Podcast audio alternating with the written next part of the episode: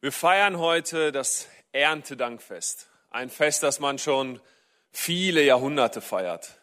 Die Ernte ist eingeholt, ähm, die Mühe, die Arbeit, das, was man das ganze Jahr über investiert hat, heute, zumindest so die letzten Jahrhunderte, ist ein Tag zu feiern. Wenigstens heute ist diese Angst, nicht versorgt zu werden, Angst, dass das, was ich gesät habe, nicht genug ist, Angst, dass diese Mühe, die ich hinein investiert habe, das ganze Jahr über, dass es nicht reicht.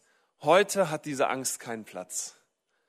Heute am Erntedankfest wird gefeiert. Da wird gefeiert, dass die Kornspeicher voll sind. Da wird gefeiert, dass das, was man das Jahr über getan hat, dass es gereicht hat dass es uns wieder ein Stück weit versorgt, wieder ein Stück weit Nahrung gibt und dass wir nächstes Jahr wieder anfangen können. Aber die Sorgen fürs nächste Jahr, die beginnen erst morgen. Heute ist Erntedankfest. Vielleicht spürst du das persönlich gar nicht so doll, wenn es ums Essen geht. Weil du gehst in, ins Geschäft, holst dir, was du brauchst, kommst nach Hause und isst es. Du hast andere Mühe vielleicht, aber mit Essen, dieses Erntedank, du bist gestern nicht mit deinem Traktor nach Hause gefahren und hast den letzten Heuballen, ja, Heu wahrscheinlich nicht, das letzte Korn ins Silo gekippt, hast zugemacht und hast gesagt, so, morgen, da können wir feiern, da geht's weiter. Und doch glaube ich, dass auch dich dieses Jahr über Ängste getrieben haben. Dass auch du dieses Jahr über Momente hattest, wo darüber nachdenken musstest, boah, wird es reichen, was ich tue? Wir Menschen, wir, wir alle haben Angst. Haben Angst, dass irgendwas schief geht. Angst, dass irgendwas, obwohl wir uns vorbereitet, obwohl wir uns Mühe gemacht haben, dass es nicht reicht. Und wir müssen lernen, mit dieser Angst umzugehen. Ich möchte euch von mir erzählen. Ähm, ich weiß, wo ich noch ganz jung war, und so meine ersten Erfahrungen auf der Bühne machen durfte, das erste Mal predigen durfte. Mensch, war ich aufgeregt. Aufgeregt ist das falsche Wort. Ich hatte Angst. Ich hatte Schiss. Was wird sein, wenn ich da nach vorne gehe, wenn ich, wenn ich meinen Text vergesse, die Inhalte vergesse, wenn ich, wenn mein, meine Notizen plötzlich verschwinden? Was wird sein, wenn, wenn ich kein Wort mehr rausbringe? Und ich war so aufgeregt, dass sich das auf meinen Körper übertragen hat. Ich hatte so eine Angst, dass sich das auf mein Sein übertragen hat. Und wie hat sich das geäußert? Ich musste auf der Bühne Wasser trinken ohne Ende.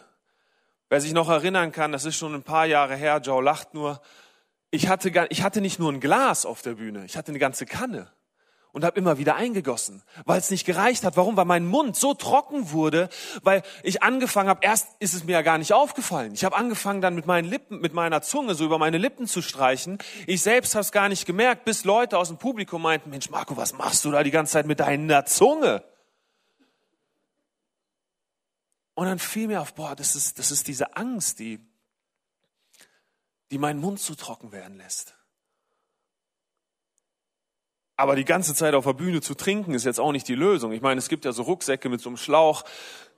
Vielleicht wäre das so eine Lösung gewesen, aber ich dachte, nein, das kann es nicht sein. Und so, so gehe ich in mein Theologiestudium und ich freue mich auf den Unterricht, wo es um das Thema Predigen geht. Und stelle auch diese Frage, ey, was mache ich gegen diese Angst? Ich glaube, es muss da gewesen sein, weil der Dozent meinte zu mir, ey, du kannst folgende Sache machen. Es ist ziemlich einfach. Flatter mit deinen Lippen vorher. Falls du jetzt nicht weißt, was es ist, das ist das hier. Er sagt, mach das. Warum? Und jetzt kommt seine Erklärung. So muss es gewesen sein. Das ist zumindest so meine Erinnerung. Er sagt, wenn du, wenn der Körper mit den Lippen flattert, kann er gleichzeitig nicht Angst haben. Also Angst im Gehirn und gleichzeitig funktioniert nicht. Ich super probiere ich aus. Fortan bei jeder Predigt, auf jedem Weg zum Auto, hättet ihr mich hier die Blomberger Straße hochgesehen. Mein Motor hätte aus sein können, man hätte trotzdem das Gefühl gehabt, mein Auto läuft, weil ich die ganze Zeit so gefahren bin. Und die ganze Zeit, selbst hier noch äh, im Klo, oben im Büro, bin ich hingegangen und ganz kurz, wenn ich nervös war. Warum? Weil ich fest davon überzeugt war, wenn ich das mache, kann ich keine Angst haben. Ich war so davon überzeugt, dass ich äh, in einem Workshop über Predigen, dass ich das anderen, anderen erzählt habe. Ich habe anderen gesagt, ey, du hast Angst vom Predigen, gar keine Probleme. Ich muss nichts mehr trinken. Warum? Ey, ich einfach vor der Predigt kurz gehst einen Moment zur Seite, guckst so, dass nicht so viele gucken und machst. Du kannst auf die Bühne gehen, brauchst nichts trinken. Und selbst wenn du drei Stunden predigst. Die Angst ist weg. Jetzt mache ich mir Gedanken über das Erntedankfest, mache mir Gedanken darüber, dass wir Menschen von Angst getrieben sind und frage mich, okay, was kann helfen? Und komme in meinem Kopf auf diese Ideen mit dem, mit diesem und denke, ah, das musst du mal nach mal googeln, das musst du noch mal nachschauen, wenn du das vorne erzählst. So, ich hatte überlegt, das als Tipp weiterzugeben. Ähm, das muss, muss das Hand und Fuß haben. Ja, was soll ich sagen? Ich habe nichts gefunden. ich weiß nicht, was mein Dozent mir damals erzählt hat. Aber Jahre meines Lebens laufe ich durch die Gegend, erzähle es anderen, andere laufen eventuell durch die Gegend, äh, flattern mit ihren Lippen in der Hoffnung, dass Angst davon verschwindet. Was es natürlich tut, ist, es lockert alles auf und wahrscheinlich hilft es auch ein Stück weit. Aber ich habe nichts gefunden, wo ich, wo ich mich hier vorne hinstellen kann und sagen, die und die Studie gibt es, wenn du das machst, äh, hast du keine Angst mehr. Ich meine, wahrscheinlich schon, ich würde es mir so erklären, wenn du nachts aufwachst und dann ist da dieser, du hörst, unten ist irgendwas los, unten ist vielleicht ein Einbrecher und du fängst an mit kommst dir bescheuert vor, der Einbrecher denkt, was da oben für ein Bescheuerter und haut ab. Vielleicht ist es das, aber, aber es gibt wissenschaftlich gibt es da nicht viel zu, dass das wirklich hilft. An alle, die bei mir in dem Predigt-Workshop waren, den ich mal das mitgegeben habe, es tut mir furchtbar leid. Mir hat's geholfen, aber es muss dir nicht helfen. Es gibt aber eine Sache, und die ist erst in den letzten Jahren, in den letzten paar Jahren in der Wissenschaft immer mehr deutlich geworden. Eine Sache, die gegen Angst, gegen Panik, gegen Sorgen wirklich hilft. Und zwar sind das Dankbarkeitsübungen. Es ist, wenn du aktiv für etwas dankbar wirst, dann kann man im Gehirn messen, wie in dem Moment ziemlich, ziemlich nah dran an dieser Übung, wie anfängt deine Angst, deine Sorgen, wie anfängt deine Panik, wie sie anfängt weniger zu werden.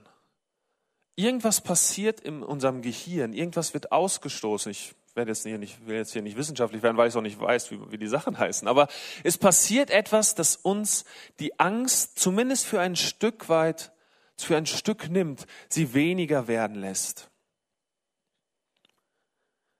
Wenn ich also Angst habe, wenn ich Panik habe, dann hilft es, mir darüber Gedanken zu machen.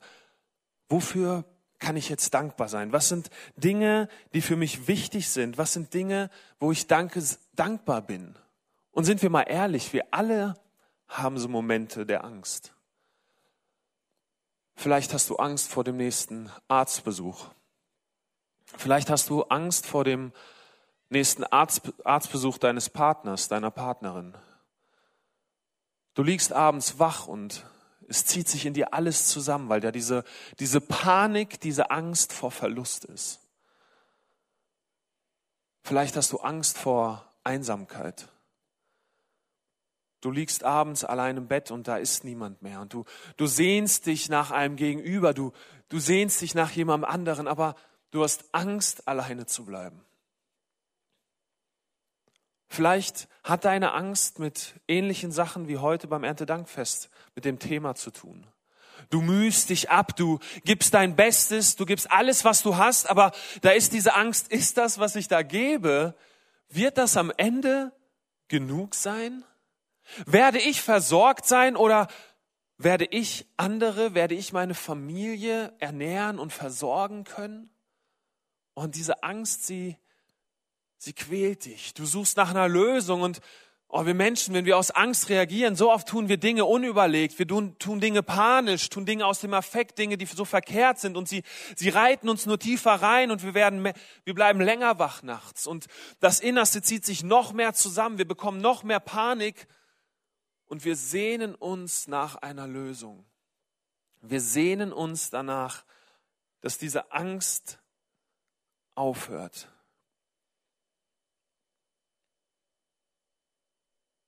Angst ist in uns allen, warum es geht in letzter Konsequenz schlichtweg ums Überleben. So wie beim Erntedankfest, ein, ein großes Fest, wo es im Endeffekt darum ging, werden wir überleben, werden wir genug haben.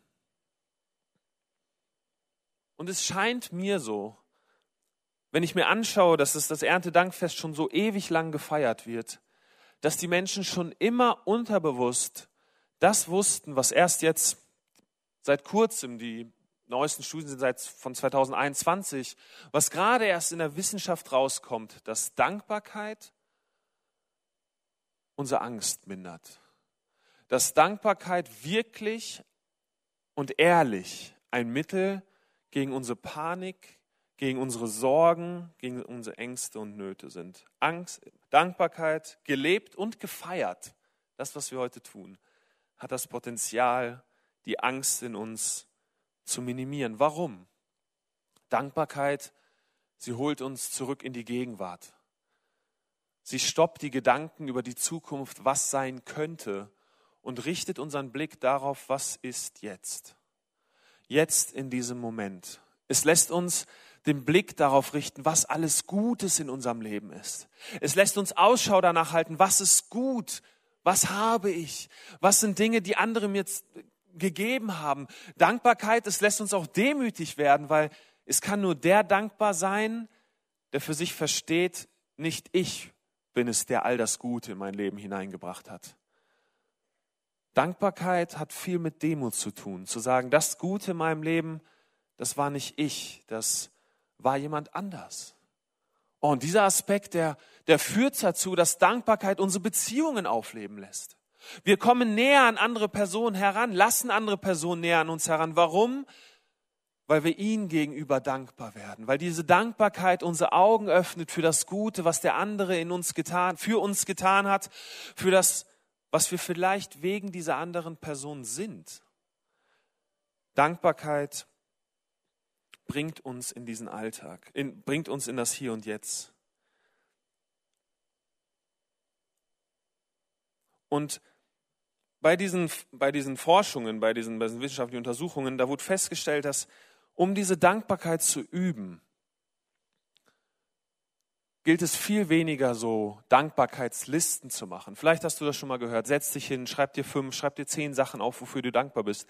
Ist bestimmt etwas, was dir hilft, aber in der Forschung hat man gesehen, was viel mehr hilft, ist, anstatt sich hinzusetzen und eine Liste zu schreiben, ist es sich einfach in eine Geschichte hineinzuversetzen, in der man selbst Dankbarkeit erlebt hat. Also eine Geschichte hineinzuversetzen, wo du vielleicht etwas bekommen hast und dankbar geworden bist, weil diese andere Person es aus tiefstem, aus ehrlichstem Herzen dir gegenüber geschenkt hat, nicht mit einem Hintergang. Und das hat in dir eine große Dankbarkeit ausgelöst. Und eine Dankbar und eine, ja, eine richtige Dankbarkeitsübung wird jetzt darin bestehen, dir jeden Tag eine Minute, drei Minuten, das musst du gar nicht lang machen, kurz ruhig zu werden und diese Geschichte in deinem Kopf durchzugehen und dir drei Fragen zu stellen. Was war das Problem? Was ist die Lösung gewesen? Und was hat das oder was macht das jetzt heute mit meinen Emotionen, wenn ich mich an diese Dankbarkeit, an, diesen, an diese Geschichte erinnere? Und jetzt kommt das ganz Spannende, wie ich finde, an, an diesen Forschungsergebnissen. Es muss nicht mal eine Geschichte sein, die du selbst erlebt hast. Man hat das ausprobiert. Man hat Menschen einfach an eine Geschichte denken lassen, wo sie Dankbarkeit gesehen haben, wo sie bei anderen Personen Dankbarkeit gesehen hat und wo das bei ihnen aber was ausgelöst hat. Und diese Momente, diese Geschichten, die haben sie sich dann immer wieder hervorgerufen, haben darüber nachgedacht, haben diese drei Punkte in ihrem Kopf abgehandelt. Was war das Problem? Was ist die Lösung gewesen? Und was macht das jetzt heute in diesem Moment mit meinen Emotionen?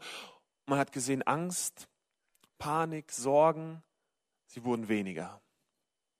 Oh, und ich dachte mir, wenn dir gerade keine Geschichte der Dankbarkeit einfällt für die nächste Woche, um das zu üben, da bringe ich dir eine mit. Es ist die Geschichte eines Mannes. Dieser Mann, er, er wächst auf in einer, in einer Randgruppe. In einer kleinen Gruppe von Menschen, die, für die immer klar ist, okay, wir sind die Außenseiter. Wir, wir gehören nicht zu den Großen, so. Sie leben neben einer viel größeren Gruppe, nach einer Gruppe, die alles für sich beansprucht, die, die die Weisheit für sich beansprucht, die die Wahrheit für sich beansprucht. Und diese kleine Gruppe daneben, sie lebt daneben, sie wird von dieser großen Gruppe nicht akzeptiert, aber sie lebt ihr Leben, sie versucht ihre eigene Wahrheit zu finden, zu sehen, zu erkennen. Und untereinander verstehen sie sich richtig gut. Dieser Mann wächst auf und er kann dankbar sein. Er hat Familie, er hat Freunde. Er hatte eine Gruppe gefunden, wo er zugehörig sein kann, zu der er gehört, wo er sich wohlfühlt. Er hat eine Gruppe von Menschen gefunden, die verstehen, was er denkt, wie er denkt, warum er so denkt, wie er tut, was er tut, wie er sein Leben lebt. Diese Gruppe von Menschen versteht ihn. Doch dann stellt er fest, irgendwas ist an mir anders. Plötzlich. Er wacht vielleicht morgens auf und erkennt, oh, an, meinem, an mir passt was nicht. Angst kommt hoch. Angst kommt hoch, diese, diese Gruppe von Menschen, diese Familie, diese Freunde, diese Beziehungen, diese Sicherheit, dieses Verständnis zu verlieren und er unterdrückt es am Anfang. Aber es wird mehr und mehr und mehr. Und das, was ihn, das, was ihn so bedrückt, das, was, das, was ihm so rumplagt, es wird nach außen sichtbar. Und es ist etwas, was diese Gruppe nicht erdulden kann. Wo die Gruppe sagt, nein, das, das ist nicht in Ordnung. Du darfst nicht mehr Teil unserer Gruppe sein. Du musst gehen. Und so kommt dieser Mann in eine andere Gruppe. In eine Gruppe, die das gleiche Problem hat wie er zwar, aber eine Gruppe, die alle aus einer, aus der großen Gruppe kamen. Und jetzt in diesem Moment, wo er allein ist, in diesem Moment, wo er krank ist, wo, wo er geplagt ist von Leid, wo er sich so danach sehen würde, mit dieser, mit seiner Familie, mit seinen Freunden, mit seiner, mit seinen Beziehungen, mit diesen Menschen zu reden, mit ihnen ins Gespräch zu kommen, Verständnis zu bekommen für das, was ihn plagt, für das, was ihn quält. In dem schlimmsten seiner Momente, in dem schlimmsten Punkt seines Lebens, da ist er, obwohl er jetzt in einer neuen Gruppe ist, ganz allein weil diese Gruppe ihn nicht versteht, weil diese Gruppe ihn nicht mag, weil diese Gruppe ihn vorher ausgeschlossen hat und auch jetzt ausschließen wird, weil er, obwohl beide, obwohl alle das gleiche Schicksal haben, ist es bei ihm anders. Er kommt von woanders. Und so lebt er in dieser neuen Gruppe, versucht sich mit dem Leben zu arrangieren, versucht klarzukommen. Und dann hört einer aus dieser Gruppe, ey, da kommt einer, der hat eine Lösung für unser Problem.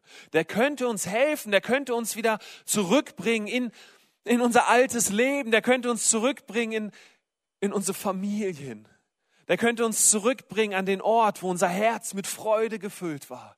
Der könnte uns zurückbringen an den Ort, wo wir Verständnis bekommen. Und so rennt diese Gruppe an Männern hin zu diesem einen, der ihnen scheinbar helfen kann. Und sie bitten, sie flehen ihn um Hilfe. Und was macht er?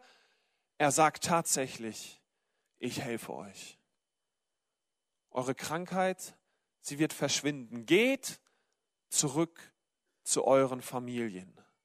Macht noch einen kurzen Zwischenstand bei der örtlichen Behörde, um einmal festzustellen, dass ihr wirklich gesund seid. Und dann dürft ihr zurück in eure Heimat. Euch ist sicher aufgefallen, das ist die Geschichte der zehn Aussätzigen. Der zehn Aussätzigen, die zu Jesus kommen und ihn um Hilfe bitten. Aber nachdem er sie losgeschickt hat, wird es interessant. Einer, der auch zum Priester gelaufen ist, der verstanden hat, ich bin gesund, er kommt zurückgelaufen. Er kommt zurückgelaufen zu diesem Mann, der ihm befreit hat, der ihn gesund gemacht hat, Jesus, und er fällt vor ihm auf die Knie und sagt ihm Danke dieser Mann, der eigentlich von all den Leuten den größten Grund gehabt hätte, wieder zurück, zu, sofort zurückzurennen zu seiner Familie. Warum? Weil es steht dort, es war ein Samariter. Es war ein Mann einer Gruppe, die von den Juden geachtet wurde, außen vor gelassen wurde. Und die anderen der Gruppe, das waren Juden. Er also, der die ganze Zeit mit Menschen gelebt hat, zusammen, die ihn eigentlich verachten, der keinen hatte, der ihn wirklich versteht, der Teil seiner alten Gemeinschaft war. Dieser jemand entscheidet sich, bevor er zurückrennt an den Ort seiner Familie, an den Ort, wo Verständnis, wo Freude, wo Liebe auf ihn wartet, bevor er dahin zurückrennt, rennt er erstmal noch zurück zu diesem Jesus, fällt vor ihm auf die Knie und sagt, danke, danke, dass du mich gesund gemacht hast. Nur dieser eine läuft zurück. Und dann sagt Jesus was ganz Spannendes. Wir lesen das in Lukas 17, Vers 19. Dann sagte er, Jesus, zu diesem Mann, steh auf, du kannst gehen. Dein Glaube hat dich gerettet. Alle zehn in dieser Geschichte wurden gesund. Aber nur einer wurde wirklich gerettet.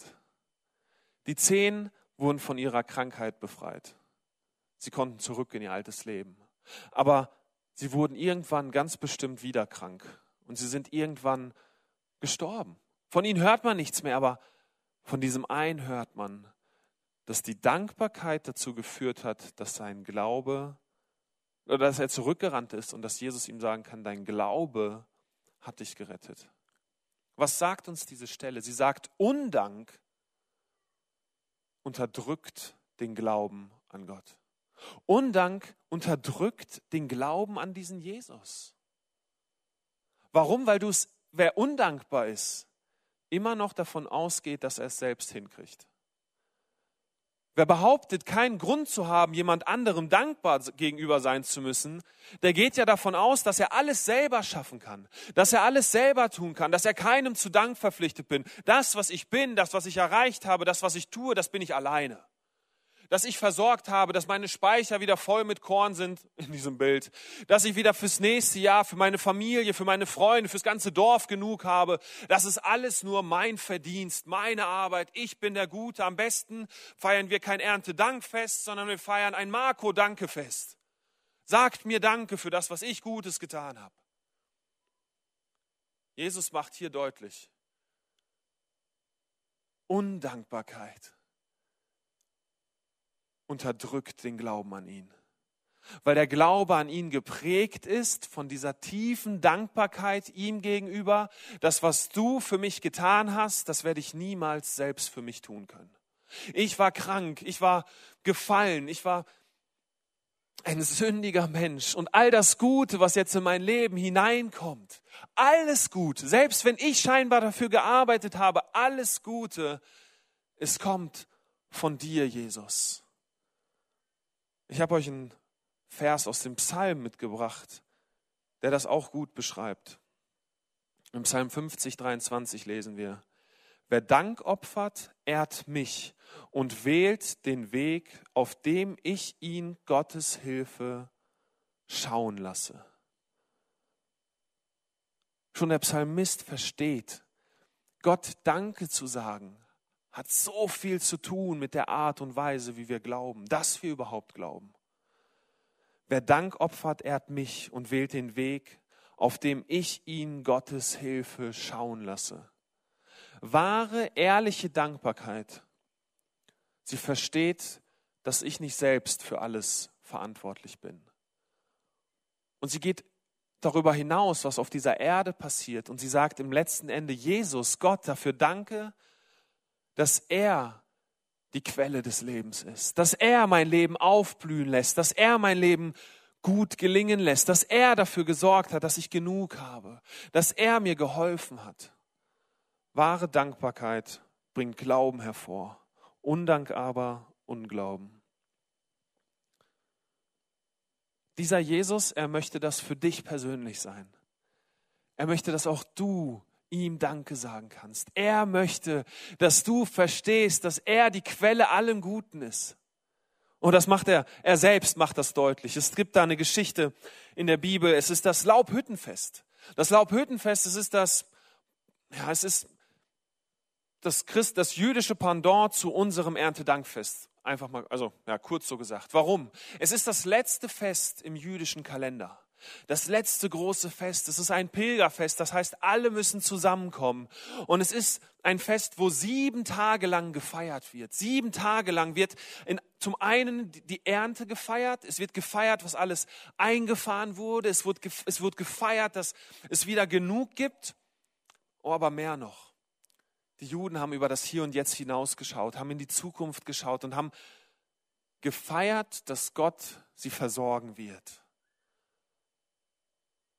auch wenn sie es noch nicht sehen. Sie hatten diese Hoffnung, die Hoffnung darauf, dass er einmal kommen wird und dass er alles gut machen wird, dass er alles aufblühen lassen wird, dass er alles richtig machen wird, dass Angst keinen Platz mehr haben wird in dem Herzen.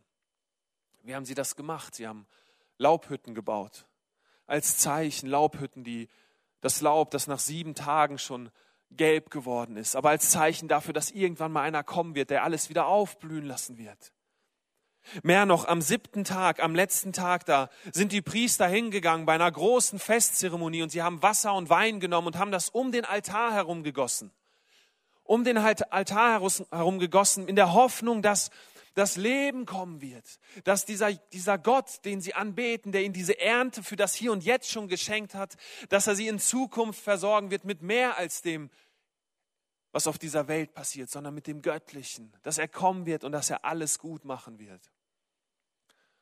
Und genau in diesem Moment, genau am siebten Tag, wo die Priester diese Zeremonie machen, wo sie Wasser und Wein um den Altar verschütten, als Symbol, als Hoffnung, dass dieser Gott in Zukunft kommen wird und alles gut machen wird, da stellt sich dieser Jesus hin und sagt folgende Worte. Wir lesen das in Johannes 7, 37 und 38. Aber am letzten, dem höchsten Tag des Festes, trat Jesus auf und rief, wer da dürstet, der komme zu mir und trinke. Wer an mich glaubt, von dessen Leib werden, wie die Schrift sagt, Ströme des lebendigen Wassers fließen. Oh, was Jesus hier macht, ist gewagt. Seit Jahrhunderten feiern die Juden das Laubhüttenfest. Seit Jahrhunderten ist da dieser siebte Tag, der höchste aller Tage, wo man zum Altar geht und wo man Wasser und Wein um den Altar kippt, in der Hoffnung auf die Zukunft. Weil man beruft sich auf Prophezeiungen aus dem Alten Testament, aus Hesekiel, wo geschrieben wird, dass alle Nationen einmal gerettet werden. Und so wird in dem Moment, wo mit, wo mit Wasser und Wein um diesen Altar, wo das geschüttet wird, wird für alle Nationen gebetet. Das ist das einzige Fest bei den Juden wo für alle Nationen gebetet wird, weil man diese Hoffnung hat. Oh, und dann ist da noch diese andere prophetische Stelle aus, ähm, aus die erste war aus Hesekiel, die zweite ist aus, aus dem Jesaja-Brief, wo Jesaja, oh nee, aus, das ist jetzt Hesekiel, Entschuldigung, Hesekiel, wo er sieht, wie von diesem Altar ein Bach anfängt zu fließen. Erst wenige Zentimeter, dann mehr, dann mehr. Und wie dieser, dieses, dieses Wasser, das vom Altar kommt, durch Israel fließt, durch die, Einzel durch die Wüste fließt und alles an diesem Bach erweckt zum Leben. Und schließlich fließt dieser Bach ins tote Meer und selbst das tote Meer erweckt wieder zum Leben. Und es ist für diese Juden diese große Hoffnung dass da jemand kommt und all diese Angst, all dieses Leid, die Sorgen, die Panik, die ich hier auf dieser Erde empfinde, dass er sie wegnimmt. Und dass alles im Leben aufblüht und gedeiht, selbst das tote Meer. Und jetzt stellt sich dieser Jesus dahin. Und er sagt, wer an mich glaubt, von dessen Leib werden, wie die Schrift sagt, Ströme lebendigen Wassers fließen. Dieser Jesus stellt sich dahin und er sagt, diese, diese Prophezeiung, sie ist in mir erfüllt. Und, und wenn du das glaubst, wenn du das annimmst, dann, dann reicht das nicht nur für dich, dann bist nicht du nur nicht mehr durstig, sondern dann reicht das auch für deine Menschen um dich herum. Dann werden aus dir Ströme des lebendigen Wassers fließen. Dann bist du so dankbar, dann hast du so genug, dass du anfangen kannst, anderen zu geben. Hier auf der Erde und spätestens am Ende am Ende, wenn dieser Jesus wiederkommt und einmal alles gut macht. Und so wird dieses Fest, dieses Erntedankfest für uns heute, das Laubhüttenfest, Dank damals für die Menschen, es wird ein Fest der Dankbarkeit, ein Fest der Hoffnung, dass das, was hier auf der Erde immer noch nicht gut ist, einmal gut sein wird. Ich finde an diesem Erntedankfest, selbst für uns heute, so wie auch damals für das Laubhüttenfest für die Juden gilt, dass hier deutlich wird, dass Tradition auch eine unglaubliche Stärke hat. Jedes Jahr war Fest, das siebte Fest wird das Laubhüttenfest sein. Jedes Jahr ist auch bei uns klar, am Ende des Jahres feiern wir das Erntedankfest. Warum ist das so besonders? Warum ist das da so eine Stärke drin?